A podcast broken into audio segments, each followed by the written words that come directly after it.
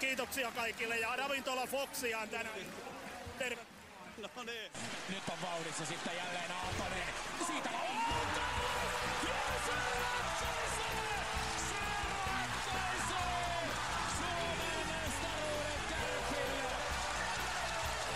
Sebastian Aho!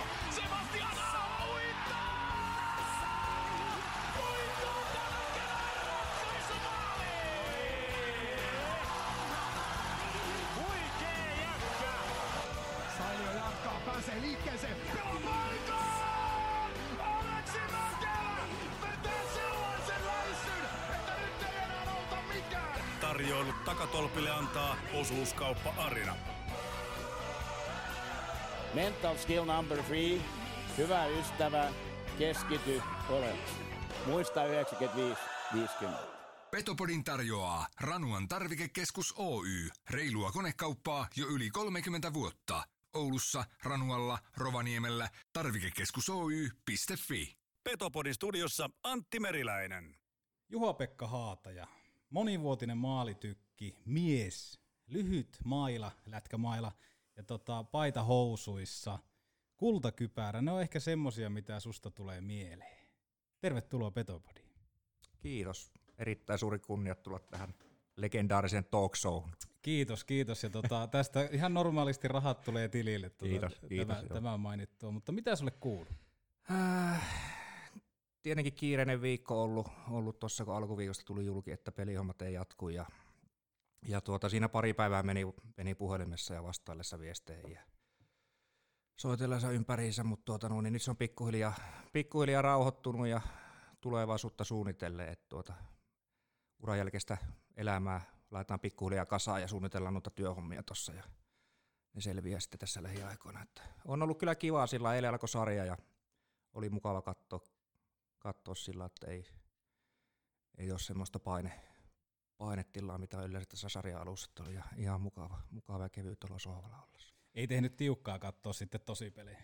Ei, itse asiassa yllättävän hyvältä tuntui. Tietenkin se voi tulla vielä myöhemmin, kun se jäsentyy kunnolla, mutta ei kyllä eilen ainakaan tehnyt mieli kaukaloa. Joo. Sä lopetit uras 37 vuoden iässä, ja koronatilanne on varmasti yksi semmoinen syy, mikä tähän ehkä johti, ja mä muistan, että sä oot joskus sanonut sen, että kun sä sitten aikanaan lopetat, niin sä haluat lopettaa hyvään kauteen. Ja 50% viime kaudella, niin se nyt ainakin näyttää siltä, että tää oli hyvä kausi ja semmoinen, mihin ehkä niin kuin haluatkin lopettaa. Niin minkälainen päätös tuo oli pureskella läpi?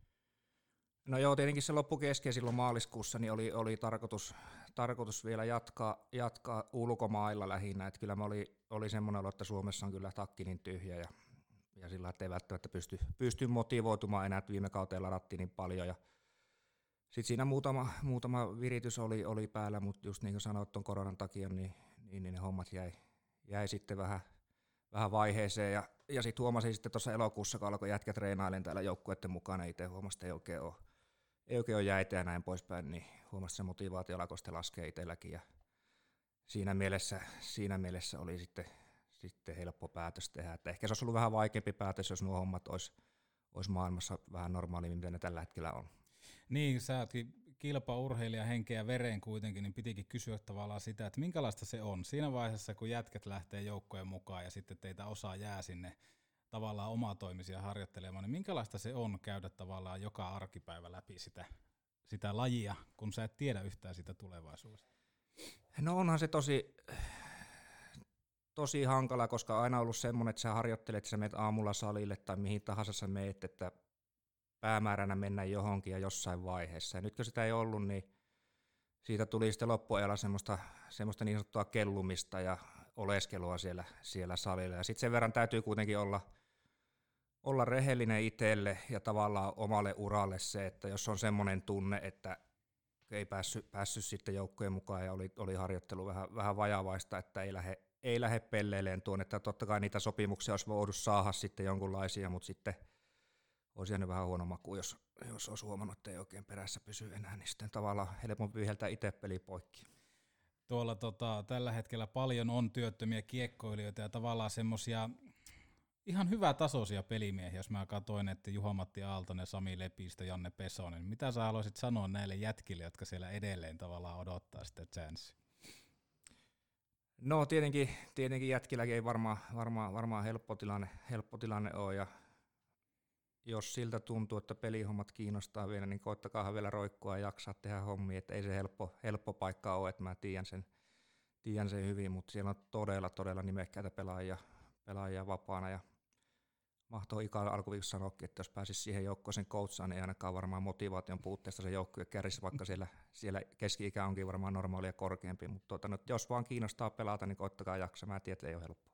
Jos Ika tämän laajennusjoukkueen tekisi, niin saisiko Hadelle soittaa? No kyllä mä näissä päätöksissä pysyy, että niin mä oon itselle semmoisen hiljaisen päätöksen tehnyt, että mä menen seuraavan kerran jäälle niin ensi kesänä. Että jos Ikaa vielä pari vuoden päästä mua kaipaa, niin sitten voidaan keskustella. Okei, laitetaan Ikalle terveiset menemään.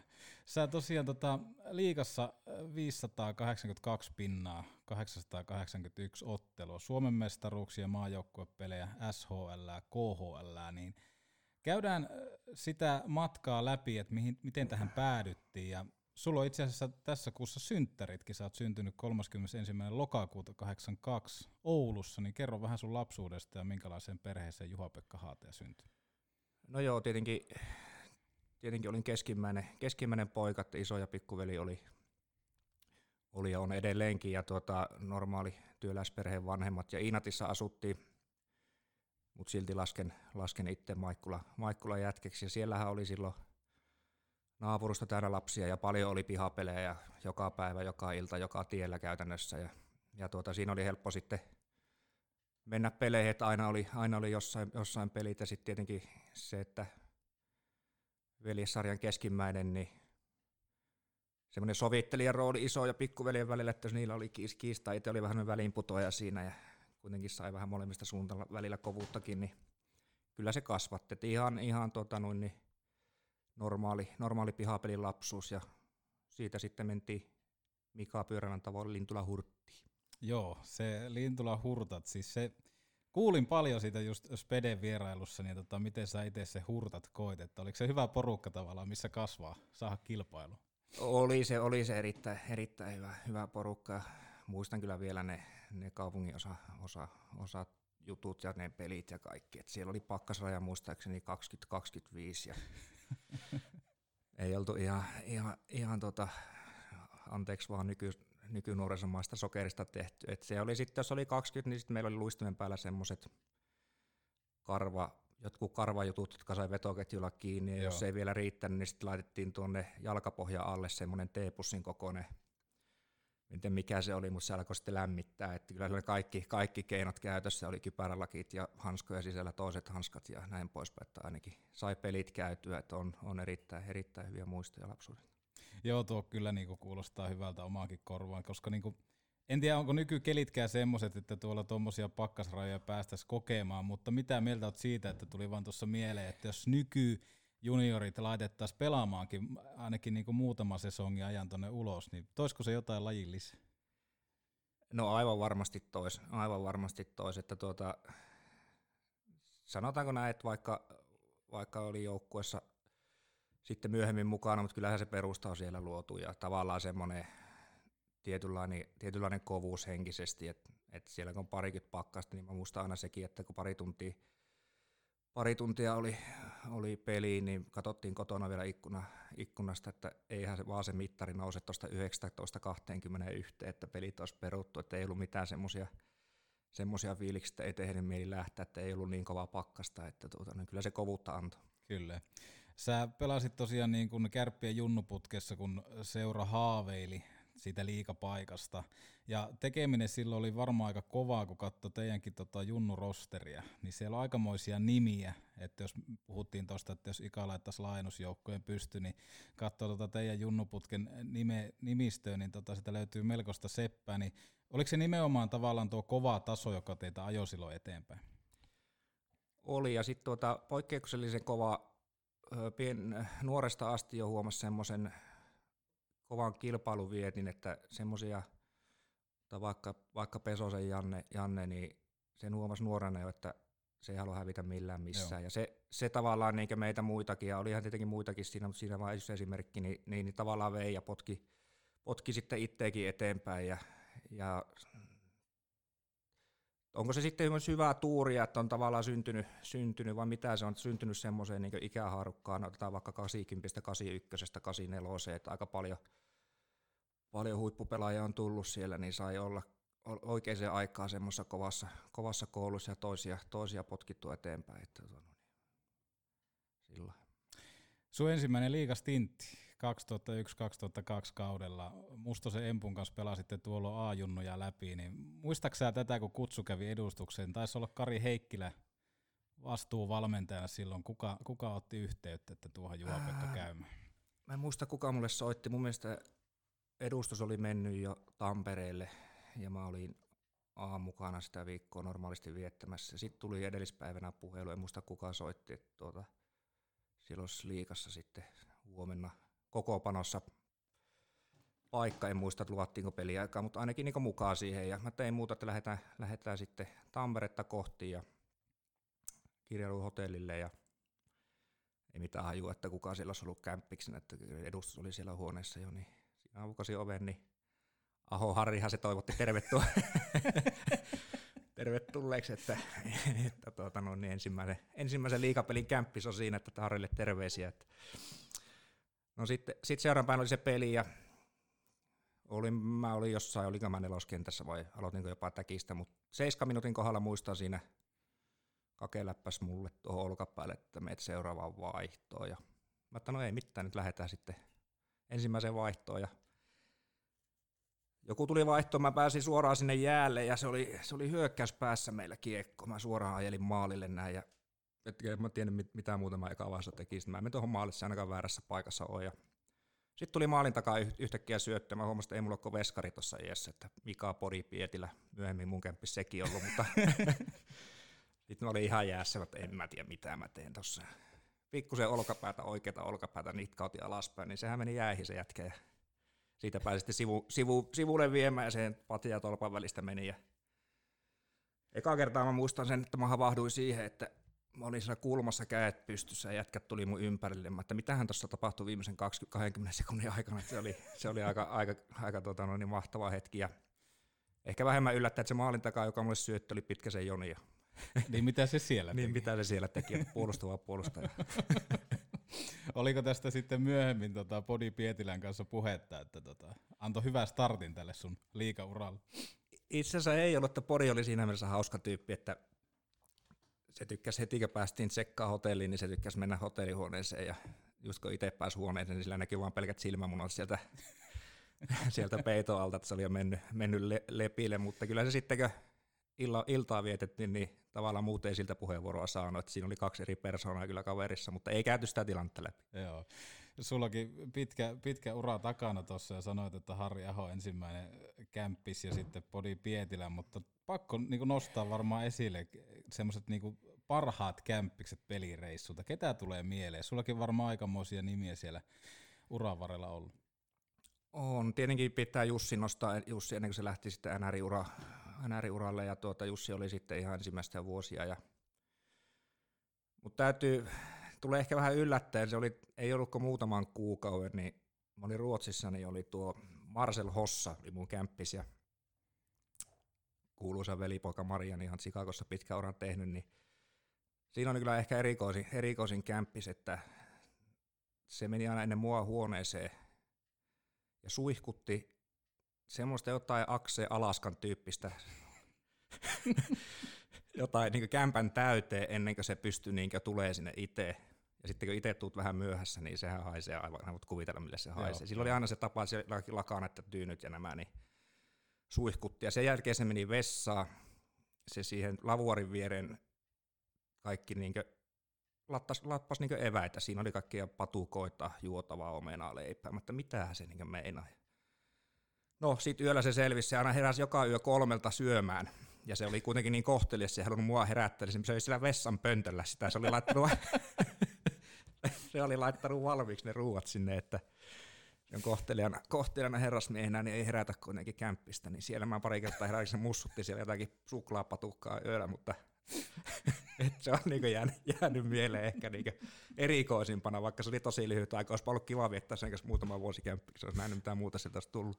Joo, ja pitää enemmän kohti tosi pelejä, niin tavallaan tuommoinen käyttäytyminen korostuu. Sehän olisi vaikka minkälaisen illallisen siellä äijälle tehnyt sitten. Joo, että no, muutenkin nuo slaavilaiset, niin ne on jotenkin, mä oon aina syttynyt niihin, että ne on ihan omalaisia persoonia. Että no niin, oli huippu pelimies vielä ja pelasko se muutaman kauan sen jälkeen lopetti sitten. Joo, no näitähän on kuultu muun muassa Viktor Ujčík Kärpissä, joka uitteli mailoja vessanpytyssä, että nämä on ihmeellisiä.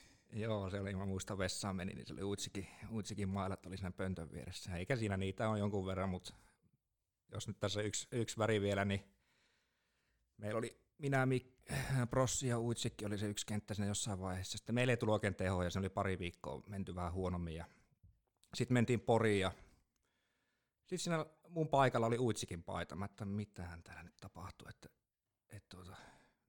Mä otan Viki, että take your shirt tai jotakin tällä.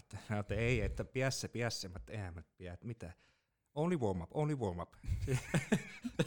Sitten mä että nää joku taikausko varmaan, että vetään toisten paijoilla tää lämmittely. Ja eikä siinä oli nuori poika ja jätkät oli kuitenkin Prossin kanssa siinä vähän vanhempia, niin sitten lähdettiin lämmittelyyn ja mä olin yleensä viimeisten joukossa ja Kojo oli mun selän takana siinä ja se tuli repiä mua paijasta, että ei sulla Ujčíkin paita, että et sä voi mennä tuonne lämmittelyyn.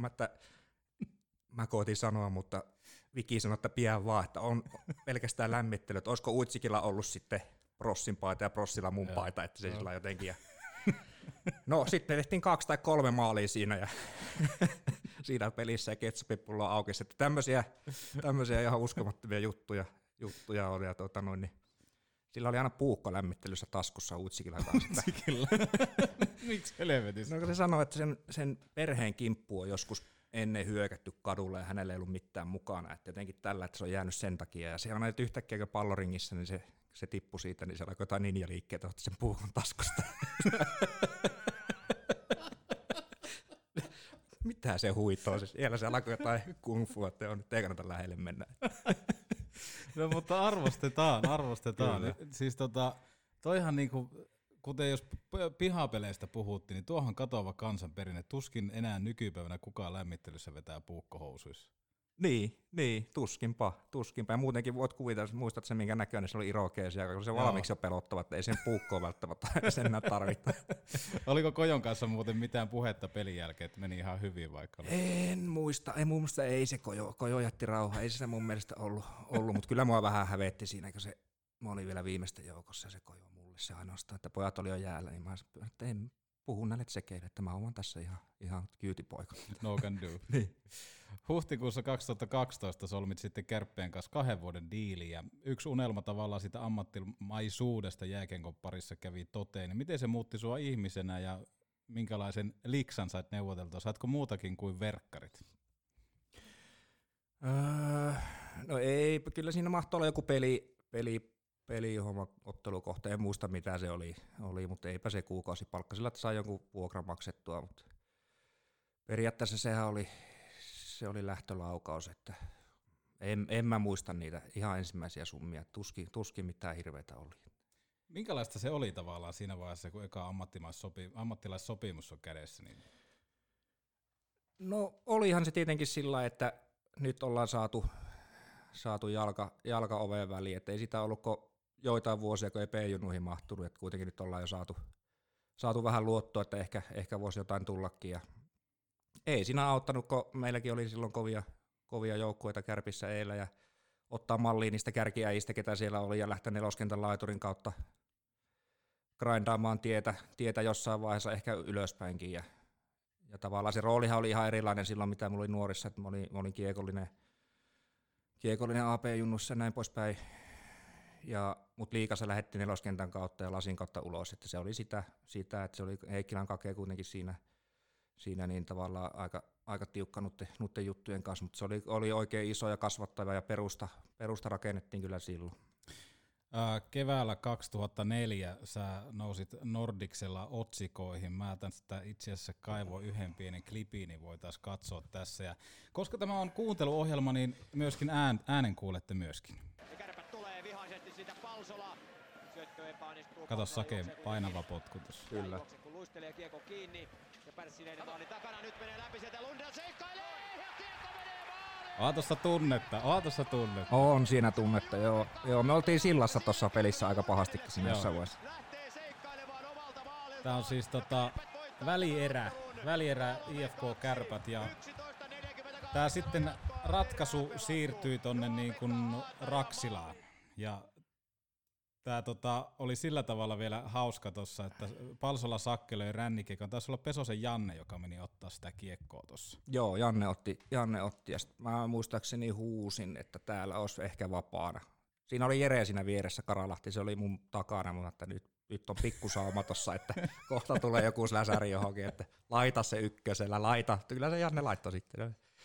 Se oli, eikö se ollut se, että me voitettiin jatkoilla joku 5 peliä siinä playerissa aikaa. Se oli, osoitti sitkin, että me oltiin tuossa pelissä 2-0 häviöllä. Ja olisiko se toka erä loppuun tullut se kavennus, ja sitten heti kolmannen erän alkuun se tasoitus.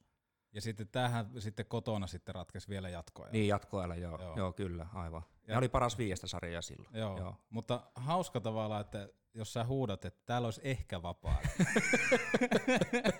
Koska sä annat tavallaan sen, että en mä nyt ollut ihan tosissaan.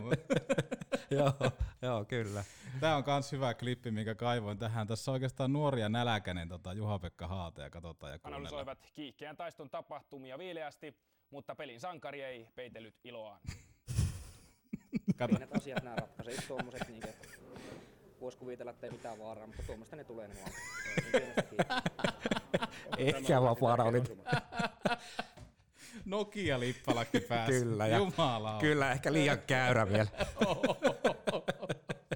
Mutta tuommoisesta nyt tulee paikat. Ja sitten huomaa tavallaan, että kun on nuori poika tuossa media eessä, niin tiedätkö kuinka vakavana sä olet? Aivan jämäkkänä, että on näitä pelejä ennenkin ratkaista. Joo, kyllä sen aika kipsissä on ja aika jäässä.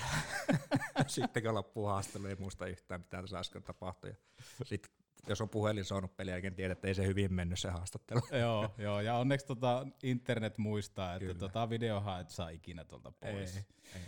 Se Kari Heikkilän Kärpät sitten loppupelissä voitti Suomen mestaruuden ja Petopodi ei olisi Petopodi, jos ei Ari Valliinia tässäkin mainittaisi. Niin Ari Valliinin maalilla Suomen mestaruus ja tuossa Kukon ja Speden kanssa puhuttiin just siitä tavallaan Kaken ajasta ja tavallaan siitä, että minkälaista se on ollut, että teillä oli hyvä kilpailu joukkueessa ja Kake antoi reeneissä tavallaan pelata sillä, että pelataan rajalla, että saisi minuutin jäähyn, niin tuskin nyt sattumaa oli, että lopulta sitten just nimenomaan toi Kaken joukkue otti se Suomen mestaruuden.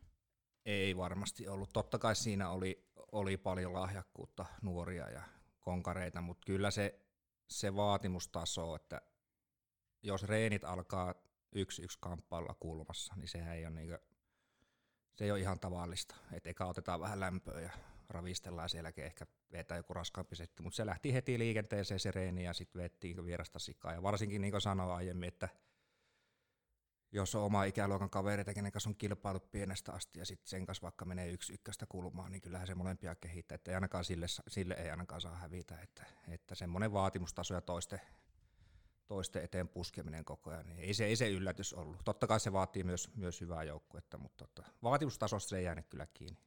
No vaatimustasosta se ei jäänyt kiinni kyllä tulevallakaan kaudella.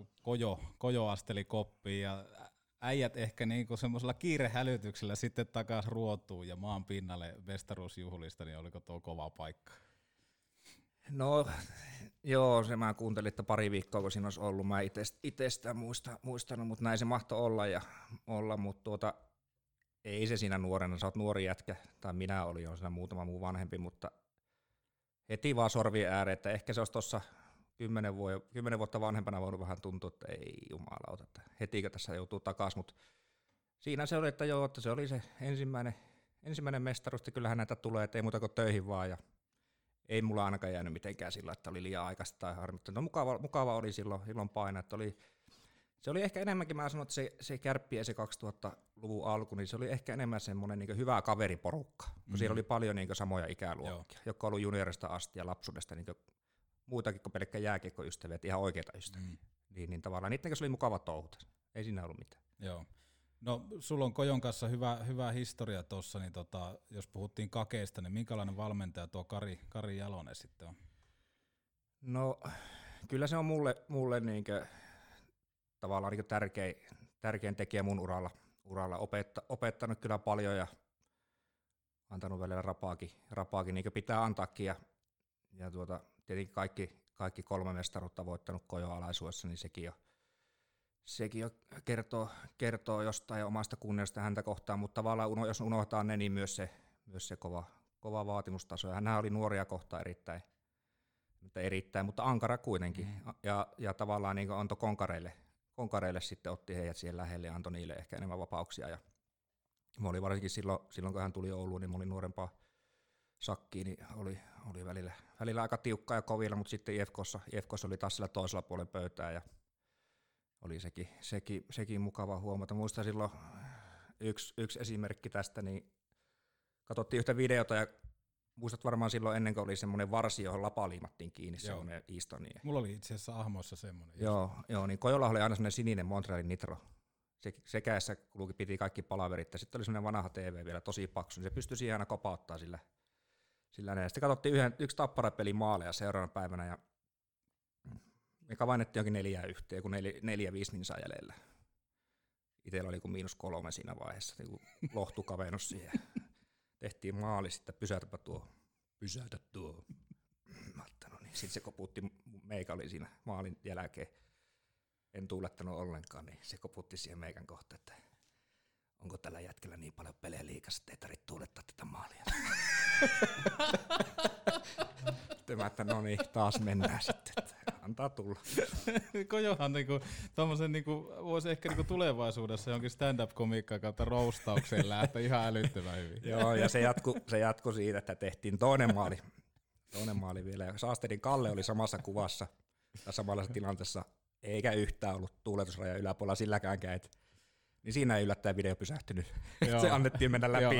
Että kun sinä oli se kokenut. Niin, kyllä. Että tässä oli niin se esimerkki. Ari Hilli tässä, moi. Aina kun mulla on tuntia aikaa, kuuntelen Petopodin. Ajovarusteet. Ajoon kuin ajoon. Ja vapaa-aikaankin. Tarvikekeskus Oy.fi. Erotu joukosta herättämällä huomiota. Lapin myyntiukolta apua ulkomainontaan. Lapin myyntiukko.fi. Ai jumalauta. No sä sitten 2 Suomen mestaruuden pronssin jälkeen sitten teit ison ja varmaan niinku aika semmoisen niinku uran kannalta tärkeimmän liikun. Eli tavallaan jos puhuttiin, että Oulussa se aika oli sitä, että siellä oli sitä kaverisuudetta ja näin poispäin, mukava touhuta, niin sä siirryit Saarenheimon ja Henrik Juntusen kanssa sitten Raumalle ja yksi osasyy varmaan siihen oli se, että haluttiin jo vähän lisää vastuuta. Ja sehän näkyy niin kuin tuossa pistesarakkeessakin, että jos Kärpissä oli semmoista 20 pistettä kauteen, niin sitten ekalla lukkokaudella 59 pinnaa tauluun, niin se taisi olla kuitenkin, jos katsotaan, niin uran kannalta se tärkein hyppy.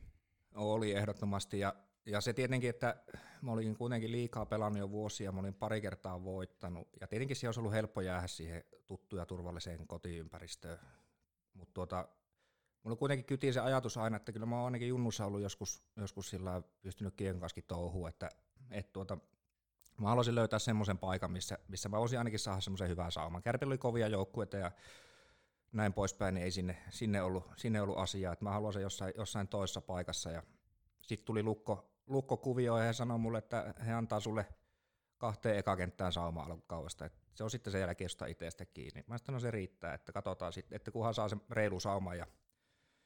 Ja tavallaan niin kuin, mä muistan sekin oli, että mä olin eka 6 peliä kiikareilla, jos mä muistan ihan oikein.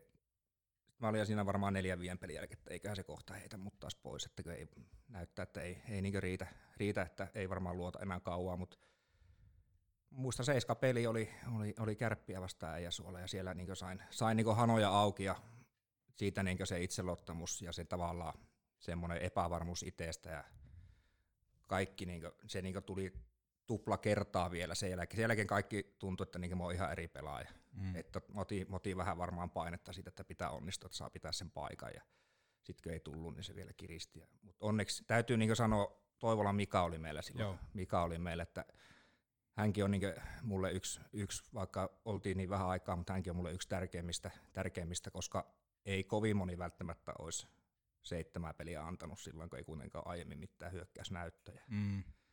Et siinä saattaa 3-4 peliä läke herkästi, että joku muu tulla siihen. Niin se oli, on hänelle erittäin kiitollinen, että jakso olla kärsivällinen.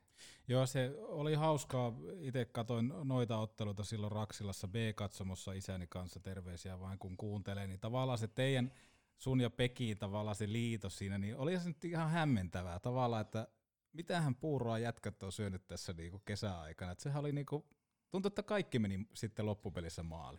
Joo, tietenkin me Pekan kanssa ollaan sillä C-junnusta asti oltiin, niin pelattu enemmän tai vähemmän samassa. Tietenkin sekin auttoi, että oli jo kemia valmiiksi. Mähän itse asiassa tiennyt, eikä Peki tiennyt siitä, että me päädytään lukkoon. Mehän ei juteltu siitä etukäteen ollenkaan. Sitten kun puhuttiin, niin huomattiin, että meillä on molemmat tehty jo diilit. Sattui sillä lailla, vaikka moni luettu, että varmaan yhdessä suunnitellut, että meni sitten johonkin, mutta näin se ei mennyt. Mutta niin tietenkin sen tunsi toisia. Saihan siitä nyt tietenkin vähän turvaa myös. Mm. Varmaan molemmin puolin se, että on tuttu jätkä junnusta ja kaveri tämmöisessä isommassa roolissa, jossa on tiukassa paikassa muutenkin. Ja sitten vielä siihen lyötiin tuo jääkaapin kokoinen Toporowski siihen vasempaan laitaan ja sanoi vaan aina, että miten nää sen kulmapeliä haluat pelata, että ei pysykää maalilla tai siinä, että kyllähän yksi hoitaa sieltä.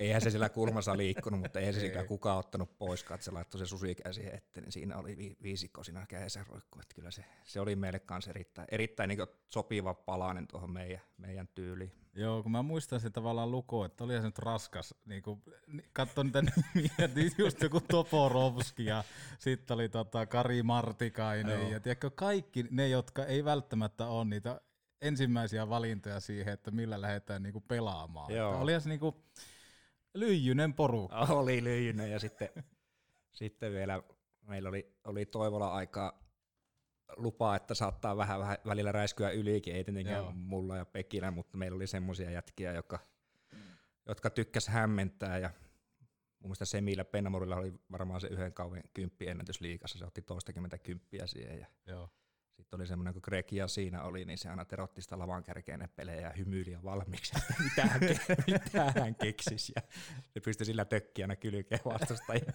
Joo, ei siitä puuttunut enää kuin Viktor Ujčík siitä teidän porukasta. Joo, kyllä. Se olisi mennyt siihen ihan. Ja Mike Siklenkka, semmoinen kova nimi oli kanssa.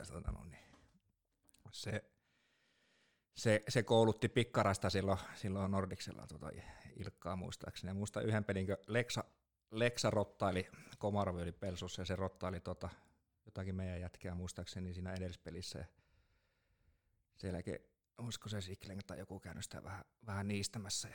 Sitten tuli seuraavan kerran Lahteen tultiin, niin Toivolla oli Semille, että käs sanoi sille Komarville sinne lämmittelystä, tänään pysytään rauhassa tai tapahtuu samanlainen. Niin se kävi sanoa, niin Leksa oli vastannut, että joo, aivan varmasti. Olisi aika raskas peli mulle viimeiskin.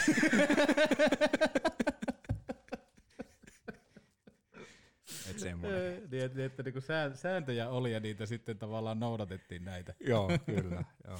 Ja olihan siellä, jos sen muista, Josef Straka tai joku tommoinen. Joo, olihan siellä pelimiehiä, se on 60 pinnan äijähän se oli. Joo, ja sitten tavallaan teillekin tuossa Lukossa valmennukseen tuli Rauli Uramaata sitten myöhemmin. Joo, se tuli sitten seuraavalla kaudella.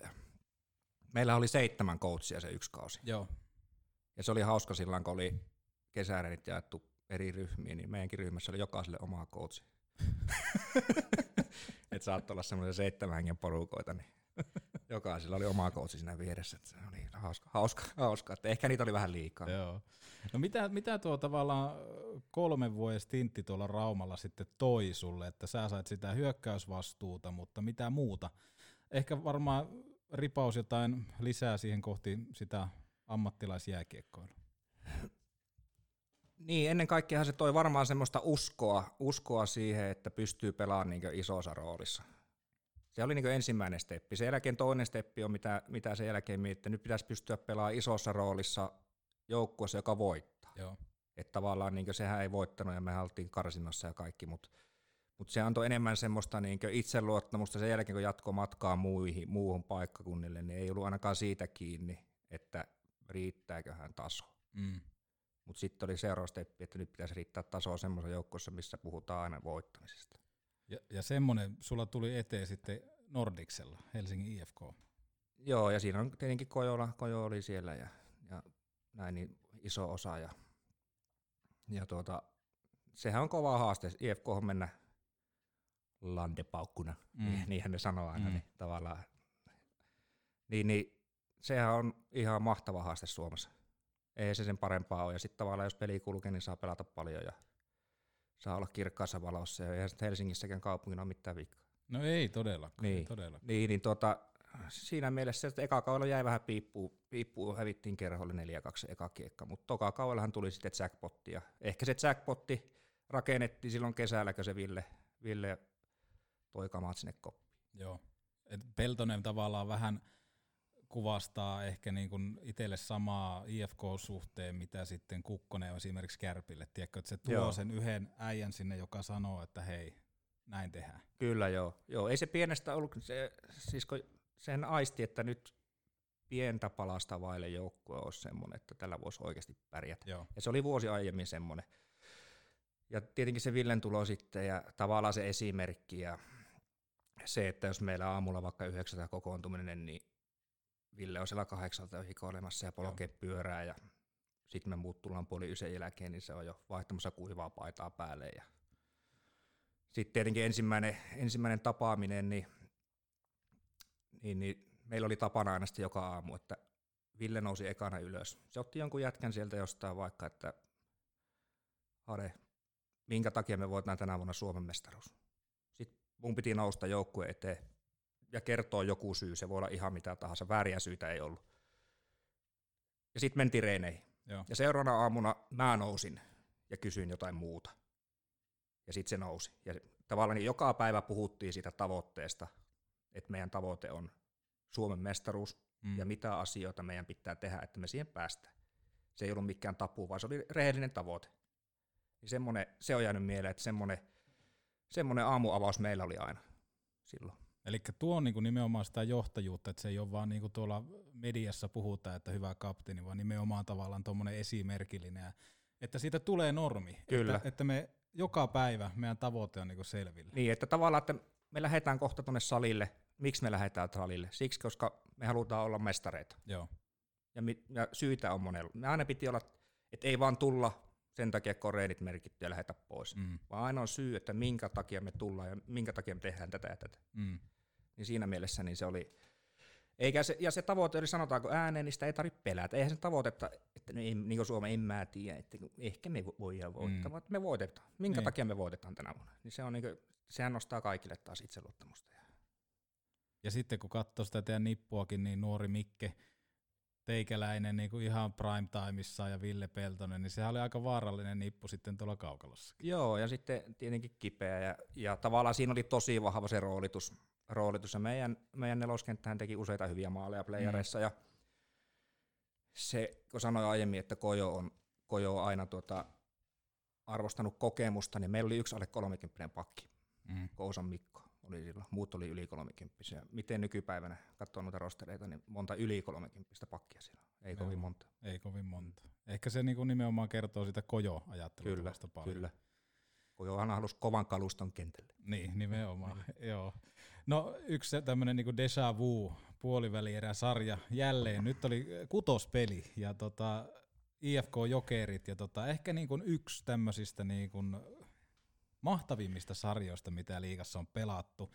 Ja urheilukästin Eno Esko halusikin kysyä, että mitä pohti Haataja siinä vaiheessa, kun Hentunen oli jatkoajalla yksin läpi ja hetkeen myöhemmin Haataja laittaa sitten peli eri lukemiin.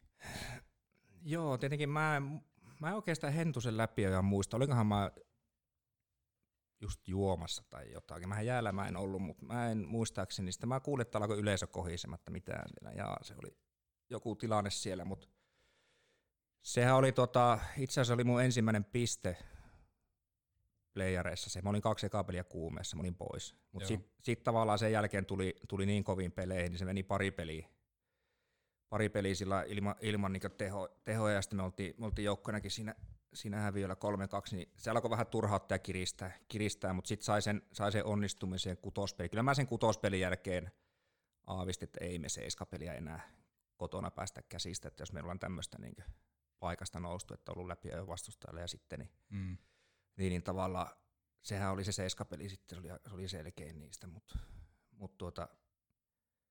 tuokin on hauska, kun on miettinyt vuosien päästä, että siitä kun Hentunen olisi tehnyt maalin, niin ei olisi tarvinnut jutella näistä niin paljon, että kuin pienestä niin kuin jääkiekko voi olla kiinni. Nimenomaan. Joo. Ja sitten saattaisi olla tilanteessa, missä sulla ei olisi yhtään Suomen mestaruutta ja olisi vaikka polvi hajonnut johonkin edustuksen ensimmäisen peliin, eikä näistä tavallaan nyt tässä podcastissa edes juteltaisi. Niinpä. Ja sitten on se kyllä just niin kuin sanotaan, ensimmäinen piste, että siitä kun Hentunen olisi laittanut, olisi vetänyt kiikarilla playerit, niin ei välttämättä niin hyvällä muistettaisi. Ja nyt kuitenkin niin sitten sen jälkeen mentiin päätyä asti, niin on sitä jälkeenpäin, että Ehkä tossakin tavallaan ne tarinat, mistä ne syntyy, jos puhuttiin tuosta Peltosen esimerkistä, että se joka aamu tavallaan nosti, että hei, kerro sä, minkä takia me voitetaan Suomen mestaruus. Ehkä ne johdattelee niin jotenkin siihen. Ehkä joo. Ja kyllä mä niin sillä haluan uskoa, että se, että jos se arki kestää ja jos se laatu kestää kauan aikana, niin kyllä se viimeinen pomppu kääntyy yleensä itselle sitten. Et kyllä mä niin siihen haluan uskoa, että tavallaan niin ne suurin kappaleet ja ne pienet pomput, mitä aina vaatii, jos aikoo pärjätä ja menestyä, niin ne kääntyy kuitenkin loppupeleissä aina sille joukkueelle, jonka arki kestää päivävaloja ja siellä on tehnyt laadukasta työtä. No sitten jos puhuttiin tuossa joku aika sitten siitä ensimmäisestä liigasopimuksesta, niin oli pakko merkata isolla ja alleviivata tämmöinen, kun kolmannen Suomen mestaruuden jälkeen palasit sitten Ouluun, niin ehkä tässä nähdään se Juha Junnon neuvottelutaito, koska sun sopimus oli luokkaa 2+1+1+1. Joo. Niin kerro vähän, miten tuommoisen sopimuksen voi neuvotella? No se oli, niin. Minkälainenhan se oli se sopimus, en mä tiedä. Se on varmaan Junnalla kassakaapissa jossain, itse en muista mitä se puhuu mut ympäri, mutta siinä oli, se oli sillä, että 2 vuotta Suomessa ja joka vuosi, oliko se KHL-optio sitten? Joku tämmöinen siinä oli, joo. Mä muistan sillä tavalla, että 2 vuoden jälkeen sai lähteä ulkomaan. Joo, kyllä, että 2 ekaa vuotta ainakin joo. Suomessa ja sen jälkeen joka vuosi oli mahdollisuus lähteä tiettyä kompensaatiota vastaan, mutta mä muistan sen, neuvottelu, sekin oli hauska. Mähän neuvottelin itse sen sopimuksen, niin Junno lähetti hapaan neuvottelen, tuli meidän kahvipöytään tällä, kun istutaan tässä. Ja oli se koominen tilanne, kun se on kuitenkin eka kämppissä ollut urana ja sitten se neuvottelee. Sitten pyöriteltiin sitä A4:sta pöydältä toiselta ja toiselle puolelle. Ei puhuttu sanallakaan niin summista ääneen, mutta ne kirjoitettiin paperille ja sitten se ai nyt on sen verran kova summa, että pitäisi ottaa Juhalle, että pystyykö tähän suostumaan. Siinä oli Juha vielä puhelimen välityksellä. Teamsillä mukaan. Joo, kyllä. Siinä A4 kävi ympäri pöytää kyllä pari kertaa ennen kuin siihen saatiin sitten sopu. Ja tuommoisiahan neuvottelut pitäisi nykypäivänä ollakin, koska elokuvissahan on nimenomaan niitä, että työnnetään tavallaan takaisin, että ei kelpaa. Kumitetta se ei tuota, vaan tuommoinen. Mutta tossahan tavallaan mitä otetaan se oma arvokin, että kuinka paljon sunkin kasvattaja seura on valmis sitten taas niinku satsaamaan siihen. Kyllä joo, ja tietenkin sitten oli kuitenkin jo 10 vuotta pelannut, niin suurin piirtein tietää nuo, että mitä tietty pelaaja, tietyn tasoinen pelaaja saa ja näin poispäin. Ei se sillä vaikea ollut. Se startti sitten Oulussa, se oli hieman hankala ja muistaakseni se ensimmäinen maali tuli marraskuussa. Ja Humlin ja Pikun kanssa aloititte sitten laittaa kuitenkin rallia päälle, niin minkälaista se oli sitten taas palata kasvattajaseuraan, kun sulla oli siinä pätkää kuitenkin alla? Joo, se oli, siis aina kun voittaa mestaruun, niin siihen tulee tietynlainen tyhjä tila ja semmoinen niin kuin kaamea lataus purkautuu ja se, että mä sain kerittyä sen lankakerän takaisin, niin se kesti vähän kauan. Mä pelasin 10 peliä reenipelejä maaleittain. Ja sit, niin kuin sanoit marraskuussa, niin monessahan peli se on jo, joku 19. Niin. Joku tämän. Mä muistelin, että se olisi ollut 19 peliä, eli 29 peliä maaleittain. Ja mä olin siinä, että joo, että ei tässä, mikähän tämä homma nyt on. Mutta sitten tuli jonkun, olisiko ollut, jos muistat, että oli peli kanssa kotona, niin jonkun perseen kautta. Joku tämmöinen ihan niin sanottu tuurimaali, mutta sen jälkeen niin Sitten aukesi ja olisiko mulla ollut 24 maalia kauan jälkeen, tai joku vastaava. Joo, sä otit ihan hyvin kiinni. Niin, olihan mä sitten, joo. Sitten otin niinku alkukauden kiikareita vähän takaisin, että koitin kiristää siinä. Niin se oli kyllä, joo, se on ehkä hämmentävin kyllä semmoinen kaksijakoisen kausi, mitä on ollut. Mitä siinä niinku käy? Säkin kuitenkin niinku sanoit, että junnussa oli tehnyt pisteitä, sitten päässyt todistamaan sen myöskin niinku miesten tasolla. Mitä sä käyt läpi? Tukeuduitko sä johonkin niinku kaukalon ulkopuolisiin juttuihin? Keskustelitko sä asioista? Kuitenkin aika iso paluu sitten taas niinku kotikaupunkiin. Joo, ei se... Mun mielestä se meni jo vähän niin kuin sillä niin kuin yli, että tavallaan, jos on tiettyjä pelejä maaleja, että ne saattaa olla vähän huuruja ja näin, mutta sitten kun se kesti niin kauan, niin oli jo sillä, että ei niin kuin jaksanut olla enää edes kuumana niistä. Se meni niin kuin tietyn rajan yli jo. Ja sitten se tavallaan ehkä myös sitten tavallaan tuo semmoista vapautta, kun sä et enää, että no niin, tää on nyt mennyt näin ja näin poispäin. Niin sen mä muistan, että se meni jo niin pitkälle, että tavallaan siitä ei enää sillä ottanut edes painetta. Kun tuntuu, että mä et enää ikinä yhtään paljon. Niin. Että semmoinen se oli. Mutta tavallaan just tuossakin, että sit se just jonkun perseen kautta menee ja se alkaa taas niinku rullaamaan. Joo, ja sitten ei tarvi miettiä. Tai se helpottaa sillä, että ei tunnu, että joka vaiheessa olisi semmoiset 5 kilon puntit molemmissa jaloissa, että se vähän keventää sitä oloa, kun saa sen pää auki. Mm. Yksi tavallaan mielenkiintoinen juttu tähän, niin kun tähän saumaan tulee taas siinä, että Hannu Aravirta oli Kärppien valmentajana, ja ehkä niin kuin tavallaan puhuttiin IFKsta ja Kojosta ja näin poispäin, että meillä oli syy tulla hallille, niin musta ainakin tuntui niin kuin katsojan ja fanin näkökulmasta, että semmoinen niin kuin työmoraali Araviran aikana puuttui, että sehän on niinku selvä peli, että tavallaan että on meritoitunut valmentaja. Mä en sano, että hän on huono valmentaja, mutta oli siinä varmaan iso ero sitten taas pelaajan kannalta. Oli tietenkin Araha on ihan eri luontoinen kuin Kojo tai Kake aiemmin vielä, niin olihan se erilaista. Ehkä se on enemmän sitä Aran kanssa, kun olisi, niin olisi ehkä enemmän, että pelaajien pitäisi ottaa vielä enemmän vastuuta. Joo. Vastuuta sillä, että se vaatimustaso lähtisi enemmän vielä sisältä. En mä sano, että se ei lähtenyt sisältä Kojo-aikaan, mutta tavallaan niin se ehkä antoi helpommin mennä ehkä läpi sormien ja niitä tiettyjä juttuja. Mm. Että niin kyllä siinä iso ero. Tietenkin mulle Ara sopii erittäin hyvin, kun se antoi vapauksia, ja mä veikkaan, että Iivan ei ole ehkä samaa mieltä, että sai vähän toteuttaa itseensä. On ne jätkät jälkeenpäin sanonut, että en mä kyllä sitä Araa siinä ymmärrä, että miksi sinä ja Ivan ylitte ykkös AV-pari. Että mitä sinne? En ihmettele yhtä. Niin, katsottu, kun sä et tehnyt alkukausta maaleja, niin se oli olettavaa, että eihän tää Hade olekaan semmoinen sniperi, että tämähän onkin varmaan niinku AV-pelaaja. Joo, ja se Ara sanoi silloin aiemminkin, kun mä tein sen maalin, että Espoossa otti mut sivuun, että kyllä se on nyt Hade sillä, että elä mieti yhtään joukkueen voittamista tai että oot itsekästä, aina kun tulee paikka, niin aina ammut, et ikinä mieti mitään syyttä. Sun pitää saada nyt se ensimmäinen ja mahdollisimman pian. Joo. Mutta tavallaan siinäkin niinku, eihän se nyt tarjoilusta jäänyt kiinni, se oli kuitenkin Piku sentterinä. Toki Pikullahan oli ehkä silloin jotain loukkaantumishuoliakin. Mutta joo, mutta ei se kyllä siitä jäänyt kiinni, että ei mulla kyllä, niin täytyy sillä lailla uraa katsoa kokonaisuutta, niin ikinä jäänyt ketjukaverista kiinni, että kyllä on saanut laatua ollut ympärillä kyllä joka vuosi, että ei voi heidän selän taakseen mennä, että ihan itsestä oli kissillä. Ehkä sun olisi pitänyt siinä vaiheessa huutaa se, täällä on ehkä vapaa. En tiedä, olisiko auttanut.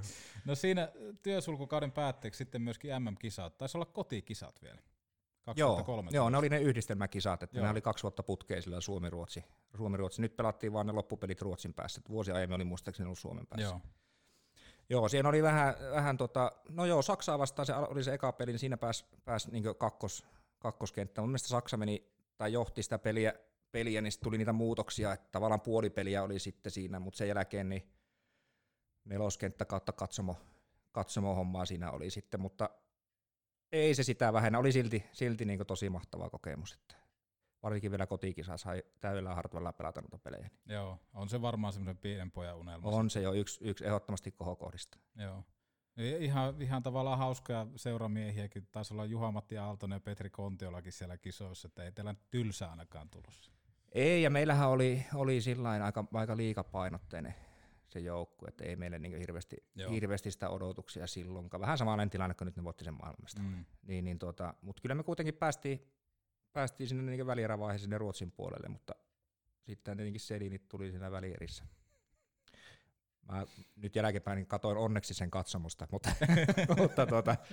oli sitä hieno katto. Pojat laittoi kulmaklinikkaa pystyyn, niin ei siinä ollut jakoa, ja sitten muistaakseni bronssi hävittiin Jenkeille rankussa. Et pienestä jäi kiinni mitali, mutta kuitenkin 4 sakkiin tuommoiselle ei ole mitään, niin se oli ihan pystyssä lähteä kotiin. Mm. No siitä sitten siirto Venäjälle, eikö se tämä 2+1+1+1+1-vuotinen diili Kärppien kanssa oikeutti sen, että pääsit Venäjälle pelaamaan Atlantiin, ja Venäjähän on niinku taloudellinen turva monelle kiekkoilijalle, ja ymmärrän todella hyvin, että sinne lähdetään pelaamaan, mutta minkälaiset nuo neuvottelut on Venäjälle, koska Ahon kanssa käytiin paperinvaihtoon, niin oliko tämä sitten selvä peli, että lähdetään, ja mistä innostus siihen siirtoon lähti? No joo, tietenkin siinä oli hyvä kaus alla, ja sitten pääsi kisoihin, niin just agentti sanoi, että nyt on se saama lähteä, että nyt on kiinnostusta, jos haluat joskus käydä. Mm. Että ei parempaa saumaa varmaan tule. Mä ajattelin, että totta kai me lähdetään, että jos tulee joku hyvä. Ja sit tuli Atlantista se 2 vuoden lappu, ja se oli sillain helppo kirjoittaa, se oli hyvä lappu ja näin poispäin. Ja ei missään nimessä ollut vaikea päästä, varsinkin vielä kun Niskala Janne tuli sinne. Joo. Janne oli pitkään pelannut Venäjälle, ja se oli siellä Atlantissa ollut aiemminkin, ja sen jälkeen käynyt muualle, ja nyt tuli takaisin. Niin se oli sillä itselle tosi helppo, että siellä on yksi suomalainen, joka tietää seuran tavat ainakin jotenkuteen, ja tosi iso turva mulle, ja sitten siellä oli yksi ruotsalainen jenkki, niin niiden kanssa paljon vietettiin aikaa. Minkälaista se on sopeutua tuohon Venäjän elämään? Minkälaista se arki on elää siellä Venäjällä? Mä tiedän ainakin nyt, että siellä on niin kuin osalla porukasta on omat kuskit ja tämmöiset, että se on tosi helpoksi tehty, että siellä välitetään, mutta miten sä itse koit? No ei se ole sillä tavallaan, sun pitää ottaa huomioon, kun menet sinne, että siellä on se oma tietynlainen kulttuuri. Vähän tutustua siihen valmiiksi, kun menet sinne. Ei siinä ole mitään ongelmaa, jos sä kunnioitat heidän kulttuuria. Mm. Mutta ei se ole sitten kuitenkaan niin iso, mitä täällä puhutaan. Hauskamaa, mä tykkäsin Venäjästä, ei, vaikka oli vähän aikaa, ei mitään ongelmaa. Just niin kuin sanoit, niin kuskit ja kaikki oli hoidettu, ja ei tarvinnut itse ajaa niissä Moskovan ruuhkissa. Niin kyllä se helppoa oli, ja kyllä mä niin kuin tykkäsin. Ja nyt vähän jälkeenpäin mietin, että olisi voinut vielä enemmän vielä kokea, mutta se on niin kiireinen se KHL-aikataulu, vaikka vuoden vaan olin, niin tavallaan niin sitä muuta niin Venäjää vielä ympärille, että olisi voinut tutustua vähän enemmän vielä Moskovaan, kun sinne kuitenkin oli lyhyt matka ja näin poispäin. Tuliko sulle bonuksia kirjekuoresta? Tämä on aina pakko kysyä heiltä, ketkä Venäjällä on pelannut, koska paljon tarinoita kuulee, että siellä hyvät bonukset sulle. Ei tullut. Meille tuli aina sehän on se joku pisteestä joku $1,000. Se tuli jouluun asti, mutta sitten sillä meidän omistajalla meni hermot, kun ei oltu aikataulussa hänen mielestään, niin sitten ei tullut niitäkään. Mutta niitähän ei kirjata ikinä sopimukseen. Se on vähän semmoinen herrasmiesmäinen, ja se on Venäjällä aika vahava, se herrasmiessopimus. Mutta niin semmoinen. Ja olihan se, meillähän oli puoli vuotta sitten palkat myöhässä. Jouluna tuli ja seuraava tuli heinäkuussa, että jos mä muistan oikein, niin se oli mun ikäinen se omistaja siellä silloin, se oli 82 venäläinen jätkä, joka asui kuitenkin tuolla Englannissa. Se oli vaan pelkkä niin kuin harrastus hänelle, ja se omisti, mä en muista mikä se jonkun, se oli silloin jossain Championshipissa joku putisjoukkue. Okay. Se oli joku tämmöinen, niin että se oli, niin sen takia se oli siellä Englannissa, että se oli tuo Atlantti oli vähän semmoinen. Samaa kuin me mentäisiin kioskille pelaan pajatsolla, laitaan euro sinne silloin tällöin, että semmoinen harrastus niin. Mutta senhän huomasi sitten, että ei se ihan vahvalla pohjalla ollut. Ja no sitten se kausi loppui, niin olisi se toinen vuosi ollut, mutta mä ajattelin, eikä tämä puoli vuotta palkat myös, tosi ressaava aikahan se on. Mm. Ei tiedä, että tuleeko palkkaa vai ei, niin mä sitten en mä sitä toista vuotta enää kyllä jaksa, että eikä mä heitä se pois, kunhan mä tämän vuoden palkan saan, niin mulle riittää kyllä. Joo, mutta kuitenkin varmaan ihan hyvä, että sait myöskin ton kokeen, jos niinku jälkeenpäin miettii. On joo, ja siis ihan huikeita tarinoita on, että kun sinnehän mennään, niin sinnehän tuo Suomesta luistimet ja mailat, tietty määrä mailoja, ja sitten tavallaan tilataan lisää sitten Suomesta, jos loppuu kesken, mutta tuot semmoisen hyvä, että pääset alkuun, niin No nehän loppui mulla sitten, mutta sitten kun siellä alkoi niitä kaikkia ongelmia, niin et käy hakemaan tuosta meidän urheilukaupasta mailat itsellemme, että ei, että mulla on lapaakin on joku kustomoitu, tehty aikoina viimeisen päälle hiottu ja näin poispäin. Ei, mä mittiin mennä sinne, se oli halliyhtiö semmoinen urheilukauppa, niin mä menin sinne ja valittiin hyllyltä jotakin mailoja ja siis ne oli ne jäykkyätkin, jos pelannut jollakin punttitangolla. Siis ei sieltä niinkö löytynyt. Sitten ne lavat oli semmoiset, että olisi pizzat paistanut niillä lapoilla. Niitä piti sitten hioa niitä kärkiä, että muistella, että minkälainen se oma oli, mutta siis kyllä mä niinkö pyörittelin päätä, että tässäkin on jostain lehdestä luin, että meidänkin joukkojen budjetti on 12 miljoonaa. Niin, haetaan tästä. Mä haen jostain tuota hyllystä. Siis että niinkö, että ihan oikeasti, että antakaa mulle edes työkalut, että mä voin tehdä tämä homma. Joo. Mutta tämmöisiä niinkö, että ihan uskomattomia tarinoita. Ja sitten oli ihan siellä hienoja persoonia, Artjuhinit ja kaikki. Se oli varmaan palkannut se yhden meidän huoltajan henkilökohtaisesti huoltajaksi, kun se seisoi aina sen paikan vieressä. Okay. Se oli sillä, että jos Jevgeni jotakin halusi, niin Jevgeni sitten sai ensimmäisenä. Ja sitten jos Jevgeni vapautti sen muihin tehtäviin, niin se teki sitten muiden jätkien puolesta, täytteli mehuja ja näin. Se oli aina, kun se tuli koppiin erätauolla, niin se seisoi siinä valmiina sen paikalla vieressä. Ja se oli siihen niitä tiettyjä juomia, mitä se Artjuhini oli varmaan niin etukäteen sopinut erätauolla pitää aina noita. Joo. Että tämmöinen. Jos mentiin kysyä, että voisiko päässä hierontaan, niin minä kysyin eka, tuleeko tuo Artjuhini tosiaan. Eikä siinä oikein häntä vastaan viittunut aika paini. No ei sitä karvaa kyllä ei niinku kaadeta millään. Ei. Ja onhan siellä siis, se oli siis semmosia ihan, meilläkin oli Aleksandr Radulovin veli Igori oli, se oli meidän ihan kärkiäjiä, niin meillä oli yksi semmoinen reeni, että sykeet mittarit piti olla ja reenin jälkeen niin ne tutki ne mittarit ja sitten tuli, että Igori, että tietenkin venäjäksi ei mainittu. Venäjässä mä oon että sulla on sykkeet, en ole tyytyväinen, sulla sykkeet liian matalat oli tänään reenessä, että sä oot seuraavan pelin takis. Se ei sen takia pelannut, se oli meillä ei kuitenkaan ollut rosteri mikään niin hyvä, että meillä olisi varaa meidän kärkijätkiä penkittää.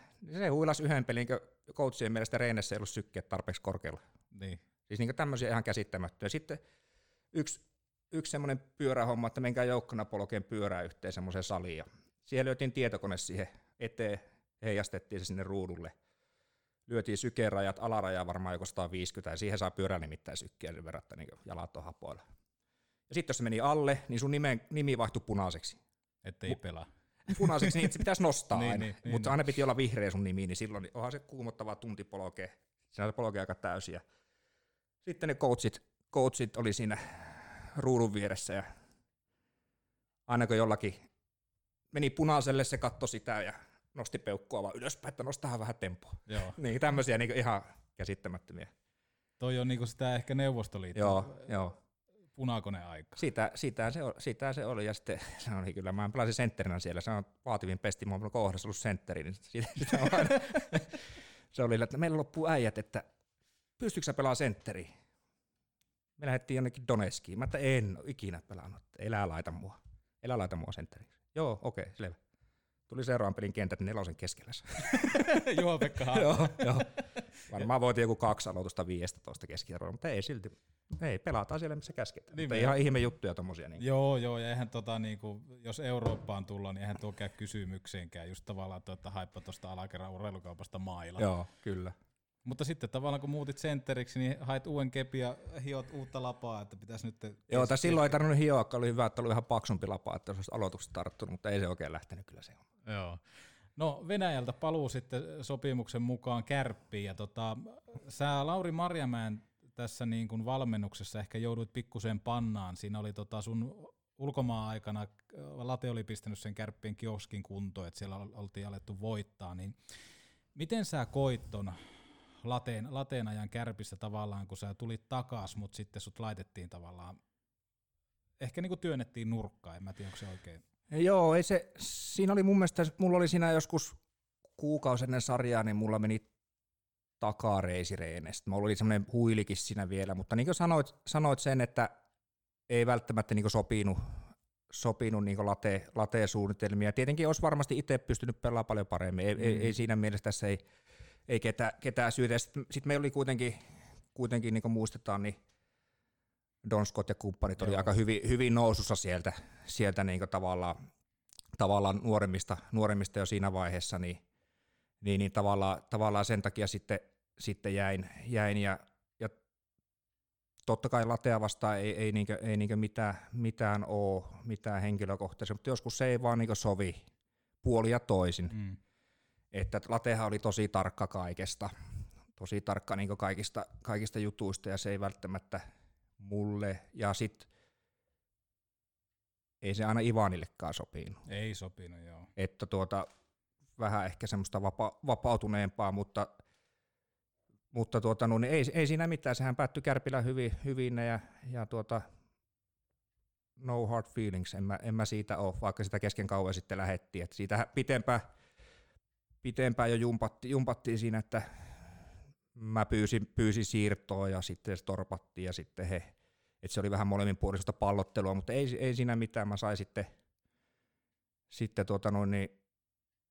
sieltä Ruotsista sitten loppukaudeksi paikan, niin sinne oli sitten helppo lähteä. Mä tykkäsin Ruotsissa olla tosi paljon. Joo. Sitä mun pitikin kysyä, että onko sulla jäänyt niin hampaan koloon tavallaan siitä? Mitä... Ei ollenkaan.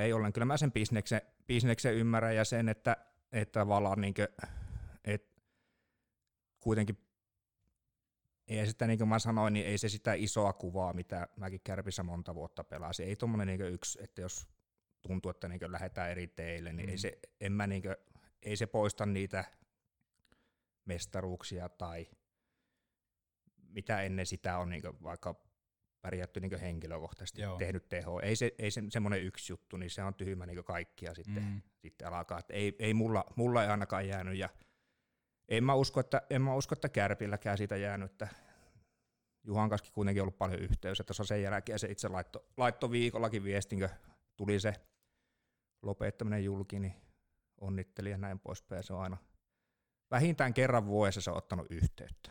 Että en mä ainakaan koe, että jos Kärpillekään mitään jäänyt. Joo, joo. Petopodi. Hoho, nyt otettiin miestä. Petomaiset ja tehokkaat KTM-moottoripyörät sekä endurot. Tutustu mallistoon tarvikekeskus Oy.fi. Rakennusmuovit ja teipit kaikkeen suojaamiseen. Lapin myyntiukko.fi. Mutta aina kun hän on ottanut yhteyttä, niin onko hän niinku neuvotellut sun kanssa jotain uutta sopimusta vai mikä? Eikö siinä ole aina joku onnettelun paikka, se on, että tulee joku tasamääräpelejä tai joku rajapyykki, niin kyllä Juha muistaa kyllä, että kyllä mä silloin Kouvolan aikaan, niin siellähän se pyörii muista tytärassuus siellä, niin, tai kun tänne päin, niin sitä siellä näkyy muutaman kerran.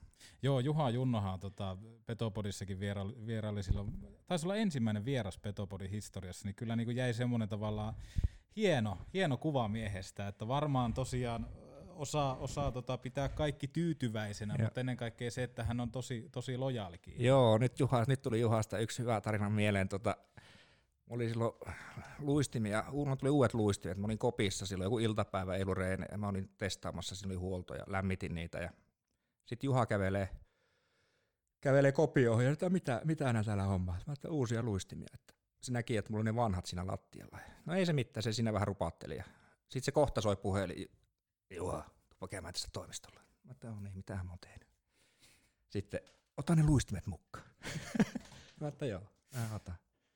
Sitten se, että kato, hei, mä näen, että sä otat uudet luistimet, että pystykö antaa mulle nämä vanhat? Hän käy paljon tuolla Lintulan ulkoilla luistelee. Että saat tän täytetyn kärpän tästä, niinkö, että mun piti antaa tää sulle ja Pekille silloin, kun lähditte lukkoon, mutta ei me sitten nähty enää. Että mä oon säilyttänyt tätä siitä asti täällä, että mä nyt saan antaa tän sulle sitten kiitokseksi, kun annat mulle nämä luistimet. Sitten mä, että Junno Lintulan ulkojäillä mietti ilman pipoa, niin joo. Niin, mietinpä sitä, ei, mä Juha nyt usko, että nämä nyt, että ehkä olet myymässä nämä tai jotakin, mutta ihan sama. Eli tää sillä, että nämä on Lintolan ulkojäällä luistelisit näillä, että ajatin ne siihen lattialle ja lähi se kärppä kainalossa pois ja sitten siinä tuli jotain toimistoväkeä ja sitten mä, että no mikä sulla on kainalossa? Mä, että onpa kiva tämä kärppä tässä näin, että Juha on säilyttänyt tätä vuosia, että kun mä lähdin lukkoon, niin se halusi antaa, mutta ei tullut törmättyä, niin kyllä se hade niin on, että se sun, mikä alun perin piti sulle säilyttää, niin se on Espooseen myyty sponsoreille jo vuosia sitten, että tää on ihan toinen.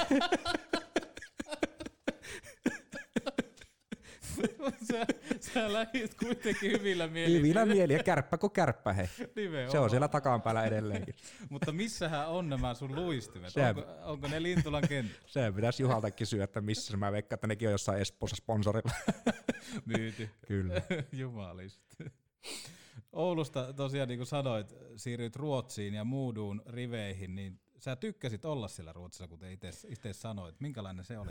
Joo, tykkäsin. Siis siellähän oli nuo puitteet ihan viimeisen päälle, se halli ihan viimeisen päälle. Ja siis sehän on yksi Ruotsin isompia niin lätkäkaupunkeja. Mietin minkä niin juniorityö ja minkälaisia NHL-jätkiä siellä. Muun muassa viimeisen playoffin arvokkaan pelaaja on sieltä, Hedmania. Ja Forsberg, joo. Ja siellä oltiin, silloin kun mä menin, niin se oli aika selvä, että me ollaan karsinnassa. Joo. Sehän on se ero Suomesta, siellä vahvistetaan joukkuetta. Ja ei mitään, mä olin siellä sen loppukauden, yksi missio oli vaan, se Hossa tuli samoihin aikoihin, yksi missio oli vaan, että niin selvitään kuivin jaloin karsinnoista, ja sehän meni sitten hyvin se loppupätkä. Ihan hyvin meni itsellä, ja sitten joukkue selvisi 4-0 sitä.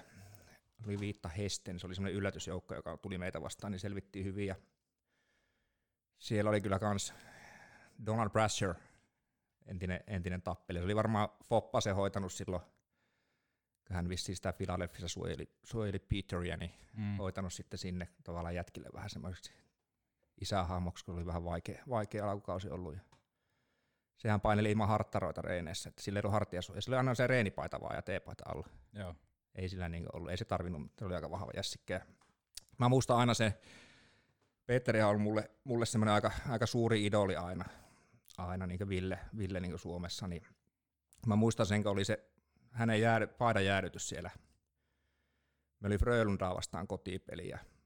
Siellä oli prinssi Danielia ja kaikkia. Niin se näki, kuin iso hahmo se on siellä Ruotsissa. Mä muistan aina se eka tapaamisen, kun hän tuli koppiin puhumaan meille ennen peliä toivottaan tsempitellä joku 15 tonnia taululle. Se oli sille joku taskuraha, mutta se tuli, kun se aukasi sen kopiin, niin just semmoinen hyvä, ettei savupilven takaa tullut. Siis semmoinen aura tuli, niin ekana mikä paistoi silmään, niin sillä oli semmoiset jotain leoparinahkaiset puvunkengät. Mä veikkaan, että se on just tullut jostakin Miamista käynyt teillä on joku, ne oli nimittäin pikkusen kalliimman näköiset sitten. Kiilsi sen kengät ja sitten tuli semmoisella tumma-sinisellä puvulla. Niin tavallaan niin aina on televisiosta katsonut, että se on aika karismaattinen jätkä, mutta sitten oli sille, että nyt mä niin ymmärrän, että miksi kaikki sanoo, niin puhuu just, että se otti sen tilaa haltuun heti. Niitä on tosi vähän, mutta Villehän oli kans niin samanlainen, että se näkee heti sen jonkun, niillä on joku tietynlainen itseluottaus, kun ne tulee, ne ei tule niin pääkainalossa sinne. Niin, että porukka kuuntelee. Porukka kuuntelee, kyllä. Joo. Hävittiin 7-2 ja mä olin jälkeenpäin sillä, että olisiko tänne joku toinen peli valita kuin Frölunda. Se oli eka erä 4-0 tupaa täynnä ja kauhea karnevaalimeininki, mutta kyllähän sitä hävittiin, sitten ei pystynyt yhtään vastaan siihen, että oltiin ihan jaloissa koko peli. Joo.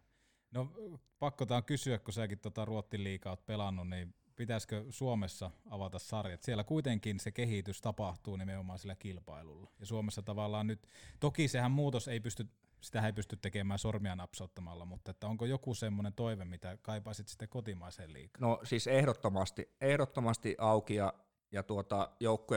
joukkueen määrää pitäisi Suomessa pienen. Totta kai tuo bisnespuoli, mä en siihen, ei ole mun alaa, niin mä en siihen, mutta tavallaan jos ihan urheilusta puolesta puhutaan, niin totta kai joukkueen määrä on alemmassa. Se, mä muistan sen, että vaikka meillä ei ole mitään muuta kuin hävittävää, niin tavallaan ne pelit, ja tavallaan mulla ei sillä niin Muurun kanssa ollut pitkää historiaa, että ei ole sillä juuria tai monen vuoden sillä, että olisi niin sydämen menettänyt jollekin tietylle seuralle, mutta silti se oli mulle yksi uran niin jännittävimpiä paikkoja, koska mulla oli se ajatus, että täällä on ihmiset ollut töissä 15 vuotta, 10 vuotta. Minä en halua olla se ihminen, joka heidän työpaikat käytännössä niin pilaa. Joo. Silloin ei ollut kyse minusta, silloin oli kyse siitä kaupungista, siitä joukkueesta, niistä työntekijöistä, jotka on ollut siinä koko elämänsä. Niin ne on aika tiukkoja paikkoja, mutta tavallaan taas se on se urheilun suola myös. Miettii sitten, kun olisi ollut toisella puolella, niin mikä latinki se silloin on. Et ehdottomasti, ne oli kyllä hienoja pelejä oli, että ehdottomasti sen kannalta, ja niissähän ne kovimmat paineet on. Siinä se tavallaan mitataan, ennen kaikkea se, että kun siinä on ne toimiston väet, sitten siinä on se kaupunki, joka tiedätkö, elää ja hengittää sitä, niin nehän on niinku just tavallaan taivas tai helvetti kyllä. asetelmalla. Kyllä joo, ja sitten tavallaan, että kuinka moneen ihmiseen se vaikuttaa sitten, jos sattuisi käymään niin, että se tippuu. Ja tavallaan kyllähän sitä henkilökohtaisesti se ottaa, että mut on hommattu tuohon sillä, että joukkue pärjäisi, että säilyisi. Mutta siitä niin vuosi sen jälkeen niin ikävä kyllä he tippu sitten. Et ei ole vieläkään noussut, että olisiko, nyt oli tänä vuonna oli sillä hyvä, että olisi todennäköisesti voinut, niin oli hyvä joukkue, että olisi voinut olla hyvä mahdollisuus nousta, jos olisi pelattu loppuun. Ja niin, ja nythän siellä Ville Nemo Nieminen koittaa sitten nostattaa muudun. Joo, ja siellä on liikasta muutama Heponiemi ja muutama tuttu jätkä, että niillä on ihan kilpailukykyinen joukko. Ja kyllähän tuommoinen joukkue niin kuuluu Ruotsin pääsarjaan, kun tietää ne puitteet, mikä siellä on. Ja sitten onhan tuossa niinku sekin, että kun sä oot niinku voittamassa, niin kyllähän sä jäät sinne fanien mieleen. Oulussa kun miettii joku Martin Berseron, tiedätkö, että se on niinku ihan kurkoäijä ollut silloin, kun Kärpät on noussut liikaa, niin kyllähän se legendan tavallaan elein sitten saa nimensä tuonne fanien mieleen. Kyllä, ehdottomasti. Et sekin oli vielä se, ketä vastaan me pelattiin, kun viittaheista. Miettii, että se oli semmoinen porukka, kun jostain tuolta Kalajoen alueelta tuli se joku. Ja mietitkö se porukka olisi vaikka kaatanut semmoisen, ne olisi varmaan joku 4 hallia mennyt tuonne meidän halliin, niin siis, niin se oli semmoinen lato. Siellä ei katsota niitä, minkälaiset fasiliteetit sulla on, että jos sä nouset, niin sä nouset sitten. Niin tavallaan niin voisin kuvitella, minkälaiset kekkerit siellä olisi ollut sitten. Että niin. En ole itse ikinä päässyt kokemaan mitään nousua, mutta olisi kyllä, olisi kyllä mieletöntä päästä tai nyt enää pääse, mutta olisi päässyt kokemaan sen nousu jossain. Että niin kuin muuten Kärppien jätkin, koska silloin sitä nousua tai siinä oli taustalla, niin että yksi unohtumittoihin päivät. Niin kuin meille kaikille faneillekin, itsekin kun oli katsoa pelejä, niin olihan se aivan mieletön. Ehkä sitten kuinka laittaa se lainusjoukkueen, niin kuulee. Ehkä, jos laittaa, niin, en tiedä mikä sen nimeksi, oliko sitä puhetta, mikä sen nimeksi. The Gunners, mutta ei. Me niin kuin Liverpool-miehet ei todellakaan. Mä kuuntelinkin alkuun, että oli joku Gunners, joku fanpage oli menossa täällä, niin mä ajattelin, palauttaa ne joku ryhti tänne ja tulla Liverpoolin pipolassa. Se on oikein, arvostan. No Ruotsista sitten Kouvolan KK, niin sanottu nousujoukkue, niin miten tämä niinku betonihelvetti tuli ajankohtaiseksi? Kuitenkin aika hyvin sä siihen KK:seen istahit. Joo, siinä itse asiassa meni sillä lailla aluksi, että Virmasen Masa. Joo, ne oli niinku Vaasaan menossa aluksi ja tavallaan niinku tärkeä oli löytää semmoinen hyvä rooli. Että taas niin ottaisi vaikka askeleen taaksepäin jossain pienemmässä seurassa hyvää rooli, että saisi niin itse luottamaan, kun mä tiedän, se peli on siellä jossain. Se vaan niin katosi. Ja niin, se oli niin ensimmäinen kuvio ja se jäi niin joistain taloudellista hommista. Mun täytyy Tomekia, jos Tomekki kuuntelee tätä joskus tai näin poispäin, niin se, että tavallaan niin se budjetti oli heillä rajallinen, niin Tomekki lupasi maksaa omista osan ja lisäksi hän meni sponsoreiden oven taakse kyselee sitä loppusummaa. Mulla oli tietty summa, millä mä voin niitä liikkua. Niin Tomekki, että hän maksaa omasta palkasta osaa, sporttiosan, ja sitten jos jotakin jää vielä, niin hän kävelee sponsoreiden oven taakse, että tämän verran me tarvitaan, että me halutaan niin tämä. Niin mietin, miltä se tuntuu pelaajasta sen kaiken jälkeen. Mutta se jäi sitten jostain kiinni, että ne ei niin tarpeeksi saanut sitten. Mutta sitten tuli, tuli KK-kuvioihin siinä, tai Arska tuli. Tulikohan se Arska, sehän soitti sitten mulle, että tänne niin, totta kai, tuu tänne näin. Että no tuu, mä jos sä lähet. Ei, mutta sinne niinku tuli heti sitten semmoinen paketti, että sitä ei tarvinnut miettiä. Tietenkin Arskat ja Poseet ja paljon tuttuja siellä, niin mä ajattelin, no miksi ei tänne. Jotenkin kiehto semmoinen niinku uuden liigataipaleen niinku eka vuonna niinkin paino siellä. Että olisipa kiva niinku, vähän semmoista niinku nousuhuumaa, niin kuin mä äsken puhuin. Vähän semmoinen niinku, että tuore joukko, että kaikki on vähän uutta. Että onpa kiva niinku olla tässä matkassa mukana. Että varmasti ne kehitysaskeleet näkee ne aika konkreettisesti, että on niinku huippuviretty organisaatio, niinku Kärpät jo valmiiksi. Että se on niinku sitä tasasta joka vuosi, että pidetään vaan se tietty. Niin se oli kyllä mielenkiintoinen matka. Ja siellähän mä sain sitten hyvin vastuuta ja ikuisesti kyllä KK:lle niin kiitollinen siitä, että halusi mut sinne. Ja Arskalle myös.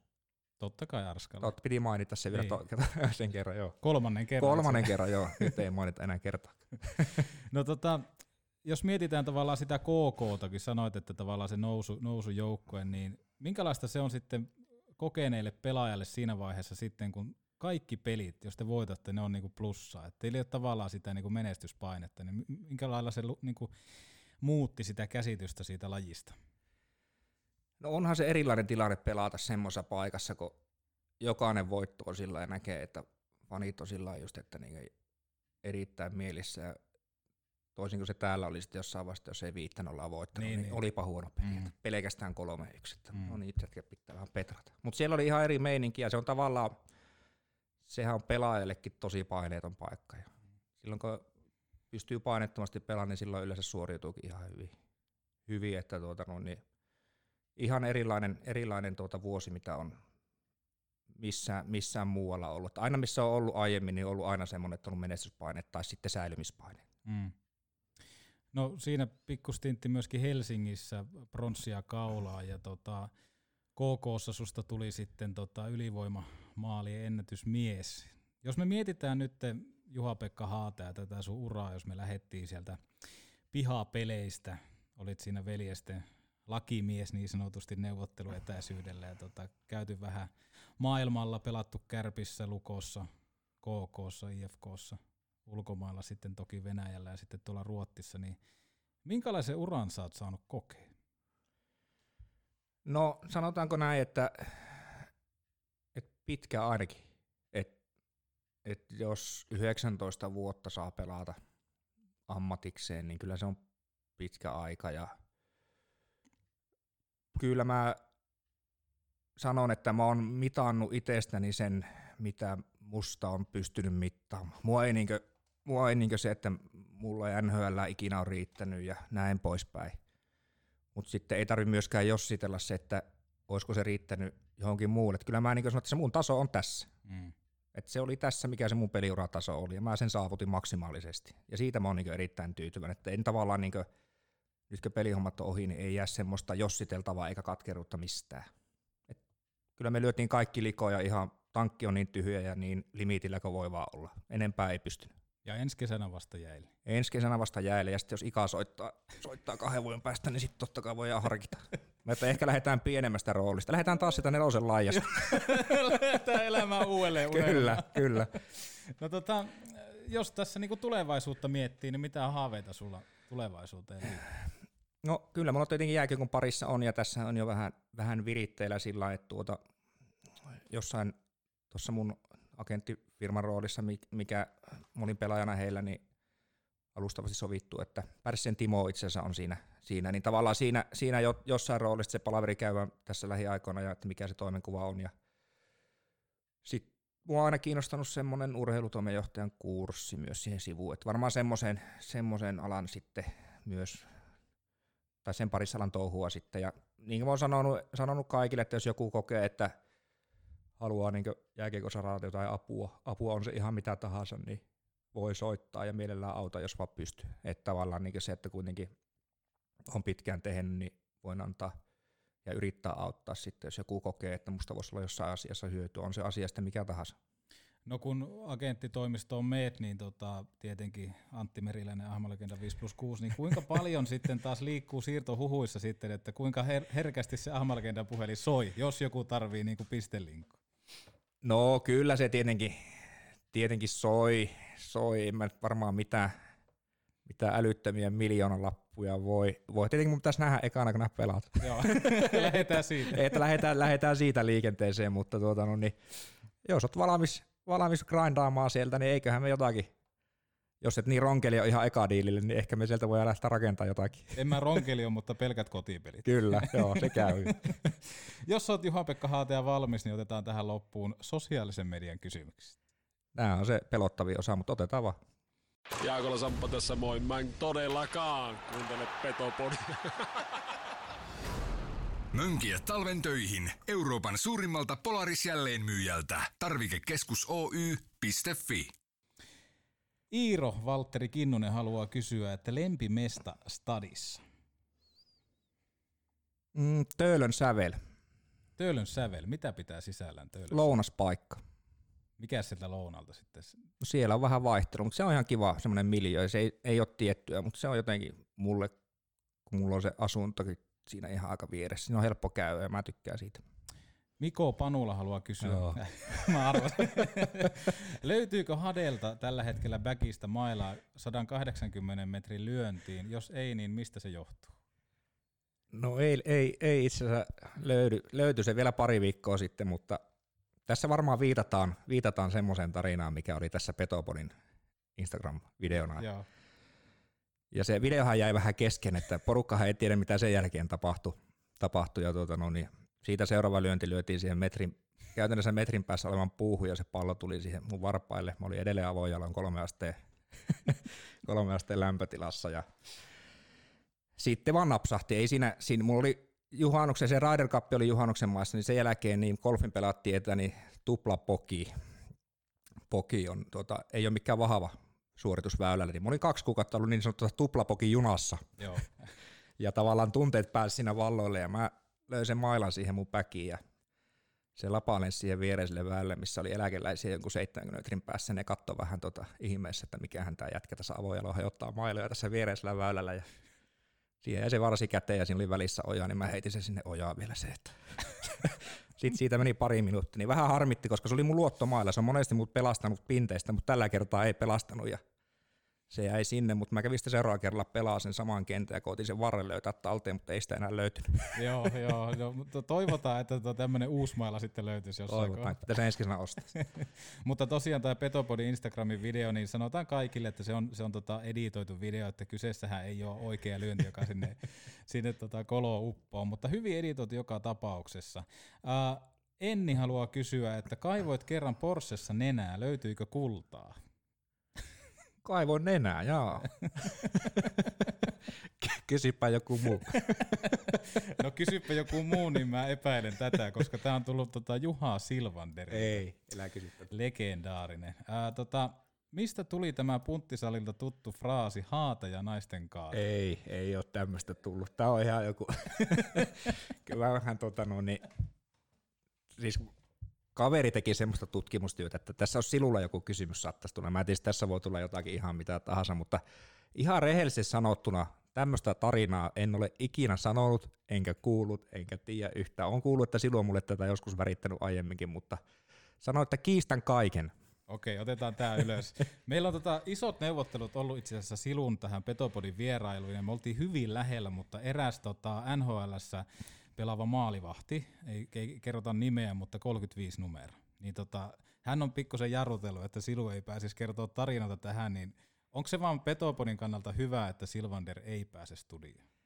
Mä sanon, että se on erityisesti meidän kaikkien muiden puolesta erittäin hyvä, jos hän ei pääse studioon, että jos haluaisit tienata, niin voisit soitella hänen kaverille, että paljon maksaa tätä silua ei tuu. Joo, otetaan siitä kiinni.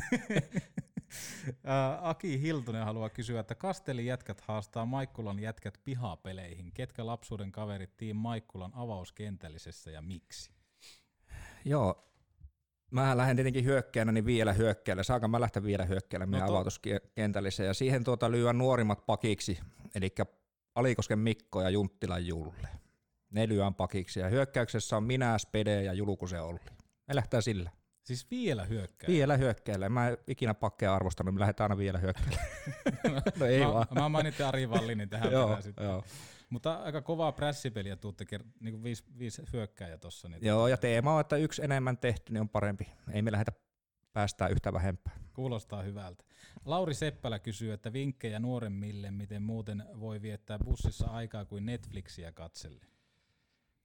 No monellakin tapaa Lateelle terveisiä sinne, että Late oli minusta sillä reissulla, kun me Ari Arskanen, mainitaan ne vielä kerran. Hänen kanssaan oli Oulun reissu Kouvolasta tultiin, niin mitenhän me saataisiin aika kulumaan. Ei mitään, otettiin televisio sinne, pleikkari. Sitten mä kävin ostamaan semmoisen Volvo-akuun, semmoisen isoon. Joo. Ja me säädettiin sinne niin kuin pussiin, veettiin virrat sieltä eestä jatkojoholla, niin säädettiin pussin takaossaan semmoinen sotapeli ja pelattiin Arskan kanssa sitä. Ja kyllä jätkät oli kateellisessa eestä, jumalauta, että onpa siistiä, että pääseekö pelaamaan, mutta ei pääse. Nyt me Arskan kanssa ollaan. Late oli silloin meidän kuski, niin siinä on, mutta se vaatii vähän työtä ja näin poispäin, mutta niin mulla on vieläkin se akku tuolla kaapissa. Jos joku tarvii, niin saa tulla hakemaan. No siis tossahan näkyy tavallaan se kokemus, kun reissuja on niin hyvin takana, niin tavallaan tietää, miten aika saahan kuluu.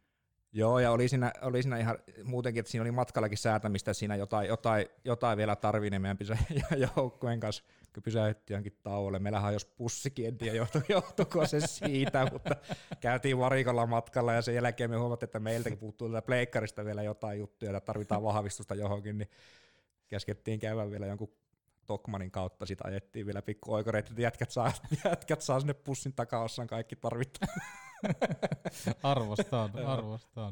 No viimeinen kysymys on hyvä päättää. Tämäkin on kaverin lähettämä. Maju Mardy haluaa kysyä, että mitä Hade veikkaa, montako eri ihmistä on käynyt hänen omistamassaan porealtaassa?